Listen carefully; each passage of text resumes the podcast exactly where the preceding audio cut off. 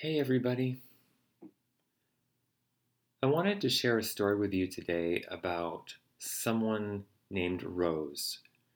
Rose is a woman who we often see behind our apartment building here in Boston. She's often positioned in a spot right above the reservoir that's behind our building. And often early in the mornings, she's standing there doing what I would call a vigorous routine of, of exercises, slapping her palms on her upper arms and kind of maintaining a steady stream of steps. And the minute that I saw Rose for the first time, I immediately recognized her movements from my trips to China, where I had seen large groups of middle aged and older people exercising in that way in public places. And I remember noting at the time how, as an American, seeing that was uh, was surprising, was not expected.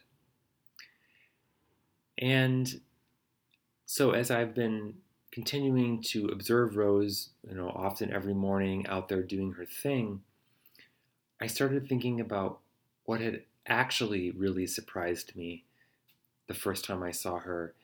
And I don't think it was actually as much the kind of movement she was doing, which, as I said, I recognized from China, but the fact that here in an American city, all by herself, was this older woman engaged in this vigorous set of stretches and exercises. And it got me reflecting on, you know, US cultural values and the fact that gosh, we really do place such an emphasis on youth here in the US.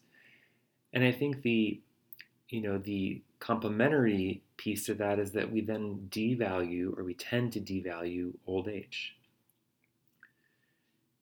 And so I think seeing an older person out there every day exercising in such an intense way all by themselves as these young people go running by on the sidewalk brought these differing cultural values to mind.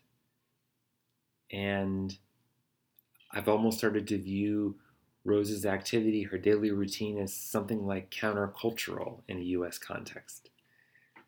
Perhaps next time I see Rose when I'm walking by on one of my own strolls around the neighborhood, I'll actually stop and thank her for, for being countercultural in her in her in her daily routine. Hope this episode was interesting. As always, thank you so much for listening, and I would welcome your thoughts and comments. Take care.